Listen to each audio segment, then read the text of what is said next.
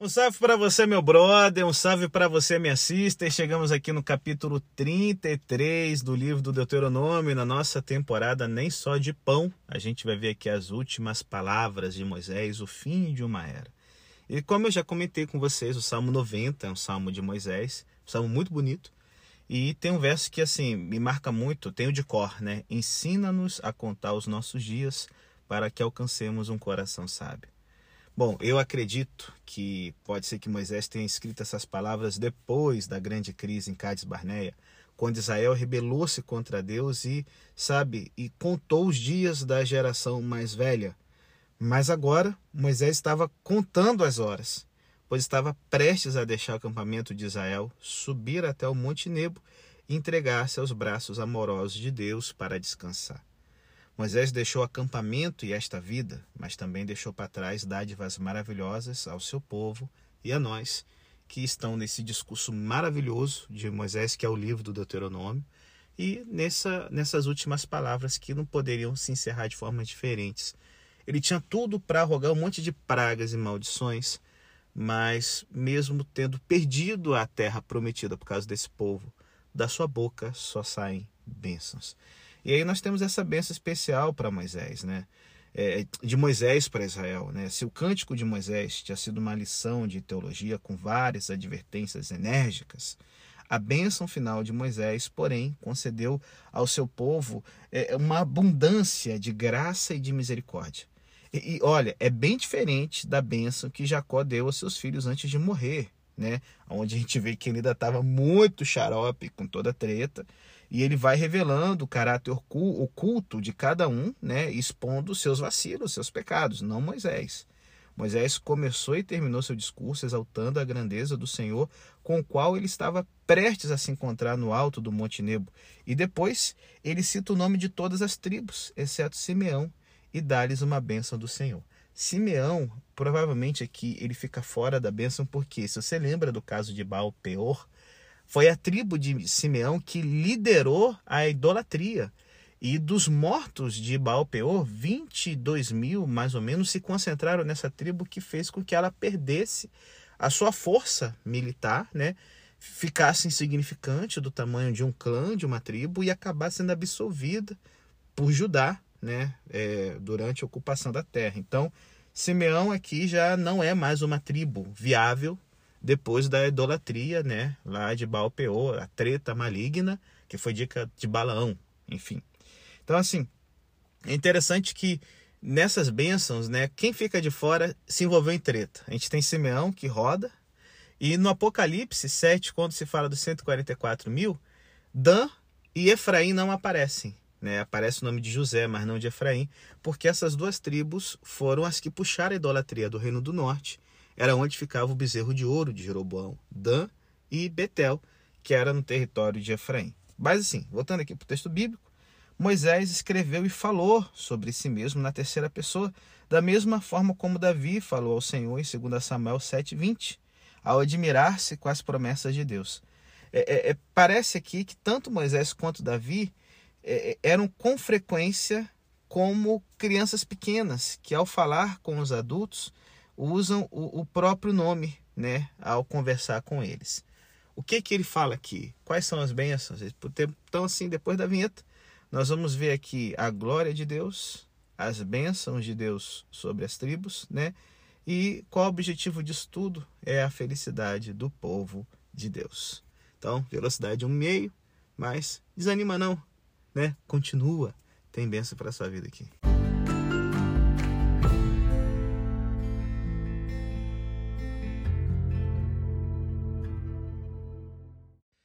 Bom, galera, ao fazer uma retrospectiva de sua longa vida, uma cena que causou uma forte impressão em Moisés foi a revelação da glória de Deus no Monte Sinai e a comunicação da lei. Ele havia visto a glória de Deus de perto quando estava no Monte Sinai intercedendo junto ao Senhor por Israel. E essa mesma descrição é usada no Cântico de Débora, em Juízes 5, e também quando o profeta Abacuque louvou o Senhor no capítulo 3 do, do, do livro do profeta. Quanto maior é o nosso conhecimento da palavra de Deus, mais somos capazes de expressar corretamente nossa adoração. nada substituiu os salmos e hinos e cânticos espirituais encontrados nas escrituras, galera. Então sai fora dessa coisa de, ai, o culto deve ser somente racional, papá. Tem que ter emoção, tem que ter o coração no negócio também. Então, do verso 1 ao 5, o foco é a glória de Deus. Deus veio das miríades de anjos nos céus para estar com Israel. Isso porque, na verdade, ele ama os povos, como a gente vê aqui no verso 3. Ao longo do livro de Deuteronômio, Moisés enfatizou o amor especial de Deus por Israel e sua graça ao escolhê-los para ser seu povo. A graça e o amor soberano de Deus jamais são motivo de orgulho para os pecadores. Antes, são verdades que devem nos humilhar e criar em nós um desejo de servi-lo de todo o coração. Os santos, aqui no verso 2, é, são os anjos, mas os santos do verso 3 são o povo de Israel, aqueles que foram separados para Deus. Jesurum, os retos, certo? Apesar da desobediência frequente dos israelitas, Deus os considera seu povo especial. Como eu comentei no podcast passado, né? Em Números 23, Balaão fala que não viu iniquidade em Jacó, nem contemplou desventura em Israel. A igreja de Corinto mesmo, ela era vacilona pra caramba, uma igreja problemática, repleta de pecados, e no entanto, Paulo dirige-se sempre aos coríntios, os chamando de santos. Diante de Deus, somos justificados em Jesus Cristo, mas em nossa vida presente nesse mundo somos tentados e muitas vezes vacilamos e caímos. Ter uma vida cristã vitoriosa significa viver de acordo com nossa verdadeira condição de remidos pela fé no poder de Deus.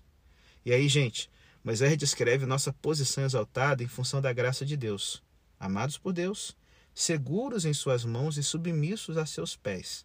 Além disso, habitamos seguros com Ele e temos os braços eternos do Senhor estendidos por baixo de nós. Não é de admirar que Israel, no final, ele exclame, né? Quem é como tu, povo salvo pelo Senhor? Moisés, ele não considerava a lei de Deus um fardo, mas uma preciosa herança, como a gente vê no verso 4. Israel herdaria uma terra boa, mas sua maior herança era a palavra de Deus que o sustentava, protegia e guiava. Os seus testemunhos recebi-os por legado perpétuo, porque me constitui o prazer do coração, como diz o Salmo 119 e 111. Ao contrário das nações ao seu redor, Israel não tinha um rei humano para governar o povo, pois Deus era o seu rei. O seu trono é, é, é era o propiciatório da arca da aliança como a gente já viu no podcast de Êxodo. Tragicamente, porém, Israel pediu mais tarde um rei e depositou sua fé em braços humanos. Um baita vacilo. Mas mesmo assim, Deus, através da boca de Moisés, não impede a bênção sobre esses pecadores simultaneamente santos, santos simultaneamente pecadores, como você e eu.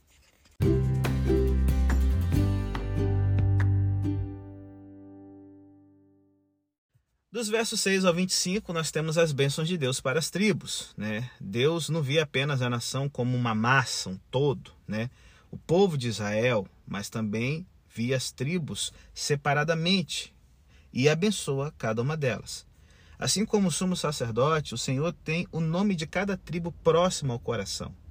Observamos anteriormente que a tribo de Simeão não é mencionada, mas todas as outras o são, inclusive José, juntamente com seus dois filhos, Efraim e Manassés. E olha a ordem que eles aparecem. Em primeiro lugar, os filhos de Lia, Ruben, Judá e Levi. Depois vem os filhos de Raquel, Benjamim e José. Depois os filhos de José, Efraim e Manassés. Depois os filhos de Lia, Zebulon e Zacá. Depois o filho de Zilpa, Gade. E aí os filhos de Bilá, Dan e Naphtali. E por fim o filho de Zilpa, Aser, fechando aqui né, a bênção. Tendo em vista que Ruben era o primogênito de Jacó, ele é mencionado primeiro, apesar do pecado de Ruben ter lhe custado seus direitos de primogenitura, como a gente já viu na temporada Begins, tá certo? E fazendo com que José seja considerado primogênito de Jacó. Porém, Moisés não faz comentário algum sobre isso. Jacó disse que a tribo não se sobressairia, mas Moisés orou para que vivesse, ou seja, crescesse e prosperasse. E até é interessante que, assim, os tradutores né, da Bíblia, é, quem estuda hebraico e tal, eles não têm um consenso quanto à tradução da última oração sobre Rubens, né?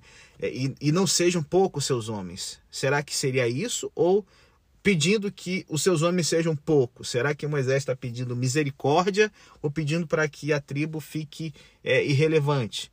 Está pedindo uma bênção ou um juízo? Então, assim, Apesar do seu pecado contra o pai, Ruben intercedeu por José e estava disposto a dar seus filhos como garantia por Benjamim. Os Rubenitas assentaram-se juntamente com Gade e metade da tribo de Manassés do lado leste do Jordão, mas, mas eh, se liga, eles eram os que marchavam na vanguarda do exército na conquista de Canaã e só voltaram para casa depois de terminada a conquista. Então era uma galera valente, ponta firme. Entre o primeiro e o segundo censo de números, Ruben perdeu 2.761 homens por causa dos vacilões, né? Datã, Abirão, tá certo? Mas a tribo era conhecida por ter soldados corajosos, como a gente vê em 1 Crônicas 5. É interessante que nenhum grande líder civil ou militar e nenhum profeta tenha vindo da tribo de Ruben, que é a tribo apagadinha, né? Aqui da, da história do Antigo Testamento. A segunda tribo é Judá, que era a tribo real, mas também era uma tribo militar, pois os homens de Judá marchavam diante dos exércitos durante as jornadas de Israel, como a gente já viu em números 2. Moisés orou para que Deus ouvisse as orações de Judá, lhes desse vitória no campo de batalha e trouxesse seus exércitos de volta para casa em segurança. A terceira tribo aqui, Levi, ela foi separada para ser a tribo sacerdotal, né, sendo a tribo dos sacerdotes levitas, e os levitas assistiam os sacerdotes no santuário. Jacó associou Simeão e Levi né, ao caso lá da treta de Diná e Sequimitas e anunciou que por causa dos seus pecados, essas duas tribos seriam dispersas no meio de Israel. Simeão tornou-se parte de Judá e os levitas viviam em 48 cidades especiais separadas para eles. A dispersão dos levitas acabou sendo uma bênção para Israel, pois os levitas conheciam e ensinavam a lei e podiam instruir o povo. É curioso que em sua declaração no leito de morte, Jacó não tenha dito nada sobre o ministério especial dos descendentes de Levi, e a gente vê que como Deus torna uma maldição em bênção. Os sacerdotes né, possuíam o urim e o tumim, que provavelmente eram duas pedras preciosas guardadas no peitoral do sumo sacerdote e usadas para determinar a vontade de Deus. É possível que o seu fidedigno aqui em Deuteronômio 33:8 seja Moisés, que juntamente com Arão era da tribo de Levi. Moisés passou por grandes provas em Massá e em Meribá e recebeu o apoio dos sacerdotes levitas. Foram os levitas que mataram os idólatras depois do caso do bezerro de ouro, numa demonstração de zelo pelo Senhor. Para eles, a obediência a Deus vinha antes do amor por suas próprias famílias e pela nação. Seria privilégio e responsabilidade dos sacerdotes guardar e usar o urim tumim, ensinar a lei ao povo e se encarregar da adoração no santuário. Moisés orou para que a tribo de Levi, sua própria tribo, recebesse força para os seus muitos ministérios e fosse protegida dos inimigos. Em seguida, vemos Benjamim, filho mais jovem de Jacó, muito amado por seu pai e também amado e protegido pelo Senhor. A pequena tribo de Benjamim ficava ao lado da fronteira norte de Judá e a cidade de Jerusalém situava-se na divisa de Judá e Benjamim. Uma vez que o santuário ficaria em Jerusalém, Benjamim estaria perto do Senhor que habitava naquele lugar com seu povo. Como um pai cuidando de um filho, Deus carregaria Benjamim nas costas sobre seus ombros, protegendo-o do perigo. Os homens de Benjamim eram conhecidos por serem excelentes guerreiros, e daí que vai sair o primeiro rei Saul e o príncipe dos apóstolos, né, o apóstolo Paulo. E a gente tem então aqui a tribo de José, né? Na verdade, sim, Efraim e Manassés, que receberam mais espaço do que qualquer outra tribo, exatamente como Jacó havia dito em sua bênção. Jacó havia dado os direitos de primogenitura a José e também havia declarado Efraim o primogênito no lugar de Manassés. Moisés abençoou José com o que é mais excelente, né? abundância de água, terras boas, colheitas abundantes e madeiras e minerais valiosos dos montes e montanhas. Falou do sol, que juntamente com a lua é um sinal para as estações, né? E aquele que apareceu na sarça, o próprio Jeová, quando apareceu a Moisés, estaria com essa tribo. Essas tribos, na verdade. A oração príncipe entre seus irmãos também pode significar separado dos seus irmãos em hebraico. Foi o que aconteceu não apenas literalmente no Egito, mas também espiritual e moralmente na família. José foi um homem temente a Deus, certo? E se tornou líder dos seus irmãos. E Moisés aqui compara José ao primogênito do touro, com chifres pontudos que derrotam todos os inimigos. A palavra primogênito é significativa, pois José herdou a bênção da primogenitura quando Jacó rejeitou Rubem e declarou Efraim o primogênito sobre Manassés. As tribos de Efraim e Manassés eram conhecidas por seus rebanhos férteis e seu poderio militar. Infelizmente, orgulhavam-se de sua linhagem, por vezes eram carniças, se recusando a cooperar com as outras tribos, criando problemas para a nação, como a gente vai ver na temporada de Juízes. Temos aqui agora, nos versos 18 e 19, uma dupla, Zebulon e Sacar, que são descritos como duas tribos que receberiam suas bênçãos de forma muito rica, vindo da terra e do mar. Jacó identificou Zebulon com o mar e Sacar com a terra, apesar de Sacar estar próximo do mar da Galileia e Zebulon ficar né, sem acesso nem ao mar Mediterrâneo nem ao mar da Galileia. As duas expressões, né, nas tuas saídas e nas tuas tendas, abrangem toda a vida cotidiana, sair para trabalhar e voltar para casa a fim de descansar. Moisés estava abençoando todos os aspectos da vida deles, aquilo que podemos chamar de tarefas rotineiras. Deuteronômio 33, 19 retrata a adoração seguida de um banquete comunitário, mas os israelitas deviam levar seus sacrifícios ao santuário central, onde poderiam desfrutar grandes refeições com suas famílias. Alguns acreditam que se trata de um retrato de duas tribos repartindo sua fartura com os irmãos e irmãs e dando graças a Deus por sua generosidade, uma versão israelita de um piquenique em família. A tribo de Gad é a próxima e ela ficava do lado leste do Jordão, juntamente com Ruben e Manassés. Moisés sabia que Deus havia escolhido a melhor terra para os rebanhos deles. Porém, Gad também era uma tribo valente que enviou guerreiros a Canaã para ajudar a conquistar a terra. Quando Israel derrotou as nações a leste do Jordão, Gad tomou para si a maior parte dessa rica e, e abençoada terra. É, temos aqui Dan, né, a tribo que é chamada de um leãozinho, o que sugere que a tribo ainda não era exatamente madura, uma cambada de moleques que vão tocar o louco no livro de Juízes, mas né, se mostrava promissor e tinha grande força. Não é à toa que Sansão, que é um juiz que vem dessa tribo, é um cara bem imaturo. Né? É, um leãozinho deve crescer, só que infelizmente esse leãozinho continuou vacilão pra caramba, né? E a tribo de Dan tornou-se idólatra e apóstata ao ponto de ser riscada das doze tribos é, do Apocalipse. Naftali, ou né, Naftali, recebe a promessa de plenitude das bênçãos do Senhor e de expansão para o sul, onde fica o mar da Galileia, na verdade, para o norte, desculpa, e para o oeste, em direção ao mar Mediterrâneo. Baraque era dessa tribo. Agora sim, desculpa, sul, se eles estão na Alta Galileia, desce, mar da Galileia, é, tá certo. É, é, Baraque era dessa tribo, e tanto ele quanto Débora e Gideão receberam ajuda dos soldados de Naftali. Naftali, é, depende da pronúncia, enfim. Em Isaías 9 e Mateus 4, Naftali é mencionado na profecia messiânica como sendo o lugar aonde se veria a luz. É nesse território aí, nessas terras, que vai ocorrer o ministério público de Jesus, onde vai ver a moria dos apóstolos. É só que se liga, né? A Galileia do Novo Testamento é só território geográfico de Naftali, mas são judeus que estão morando ali, enfim. E a última tribo aqui, a Ser, o nome Asser significa abençoado, e Moisés pediu a Deus que abençoasse a tribo com muitos filhos, o favor de seus irmãos e a grande prosperidade. Usar precioso azeite de oliva nos pés era um sinal de riqueza, e o território de Assé foi abençoado com muitas oliveiras. Os ferrolhos de ferro e de bronze são uma referência a portões extremamente seguros nas cidades. Então, a tribo gozaria de fertilidade, amor fraternal, prosperidade e segurança, e o Senhor lhes daria forças a cada dia para realizar o seu trabalho, o que mais eles poderiam desejar, né? Só que infelizmente essa tribo vai garotear pra caramba.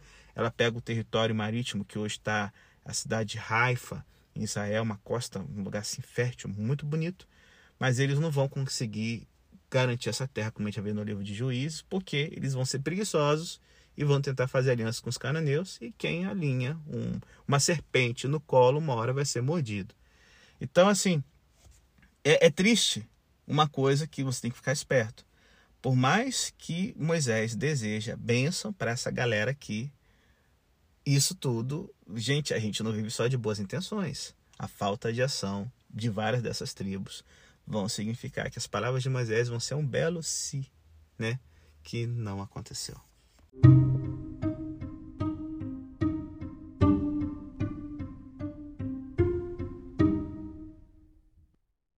Bom, galera, então, assim, é, é, é, tem uma coisa que me deixa. É, é, é, um verso que eu gosto muito, cara, da Bíblia, que está aqui no, nesse capítulo que Moisés fala.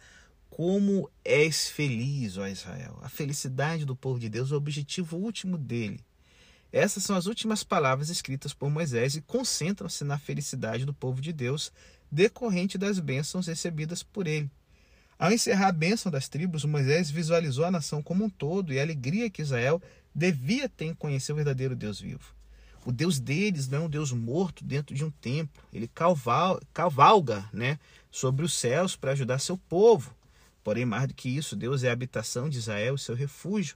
Israel permanece nele onde quer que seu povo vá. Ao avançarmos pela fé, ele derrota o inimigo e nos sustenta na batalha. Israel vai enfrentar muitos inimigos e vai lutar muitas batalhas pela conquista da terra prometida, mas Deus lhes garante a vitória. Eles habitariam uma terra segura e fértil, separada das nações pagãs, mas dando-lhes testemunho do Deus de Israel. Deus seria seu ajudador, seu escudo e sua espada, e não precisariam temer coisa alguma. Os exércitos ao redor da terra não representariam um perigo tão grande para Israel quanto os desejos dentro do coração deles. Hum. Precisariam livrar seu coração do amor aos ídolos e dos pecados associados à idolatria. Os israelitas acabaram aceitando e adorando os deuses das nações que derrotaram, o que levou a nação ao declínio espiritual e moral. Em vez de fazer conforme a bênção de Moisés, né, pisarás os seus altos, né, os lugares de adoração dos inimigos, Israel afundou-se cada vez mais nos poços de pecado, até que Deus precisou enviar seu povo para o cativeiro. Uma coisa que eu sempre falo para a moçada quando eu falo sobre a lei de Deus é que quando Moisés fala, como és feliz, ó Israel, tem uma coisa que a gente tem que ficar ligado. Eu, eu fico muito triste, cara. É, é, é, uma coisa muito bizarra. Vou falar assim na minha realidade adventista. A gente pega a lei de Deus, cara, e uma coisa que era para ser uma alegria, sabe? A gente consegue tornar um fardo porque somos estúpidos.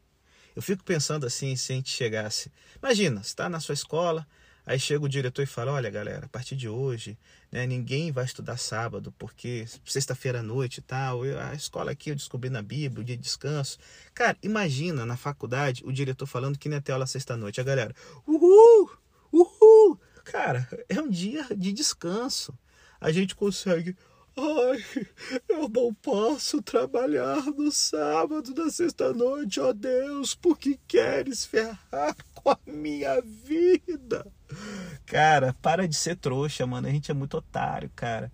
Ah, assim, quando você pensa nos mandamentos de Deus, cara, alguém que não adultera, que não rouba, que não mata, que não lança aí fake news contra o próximo, que não é uma pessoa invejosa, que, poxa, tá de boa com o pai e com a mãe, sem falar nos mandamentos referentes à adoração, né? Como descansar no sábado, ter um relacionamento bom com Deus, não, não tomar o nome dele em vão, não ser um idólatra, alguém com outros deuses. É uma pessoa, velho, que chega no final do dia, bota a cabeça tranquila no travesseiro e dorme em paz. É, a culpa é o que ferra a vida da gente, os pecados é o que trola a vida da gente. Uma pessoa que, pô, tá de boa com Deus, ela tá tranquila, tá feliz. Aí eu quero te perguntar, você é feliz? Será que as pessoas olham para a sua vida e falam: "Nossa, eu quero ser alguém como como você, porque você é uma pessoa que transmite felicidade, sua vida é uma vida abençoada". Posso te falar uma coisa de coração? Se você não consegue transmitir isso, cara, pô, não espera que nenhum parente seu vai ser crente, vai ser da sua fé. Você é um espanta-anjo, mano. Isso é um sinal de que você tá fazendo as coisas do seu jeito, certo? As coisas certas da forma errada. Porque, de boa, se guardar a lei de Deus não traz felicidade, paz e uma vida abençoada, seu coração está no lugar errado. É, o maior testemunho, eu vejo muita gente que quer ser pregadora, mas o maior testemunho é uma vida, é, é, é no conceito hebraico de paz, shalom, bem-estar. Quem anda na presença de Deus, tem uma comunhão boa com Ele, lê a Bíblia, ora, tá de boa sendo uma benção na vida dos outros e, e botando em prática a lei de Deus, como é feliz, como é feliz um povo amado pelo Senhor. Bênção ou maldição é a sua vida. Tá aí algo para a gente analisar.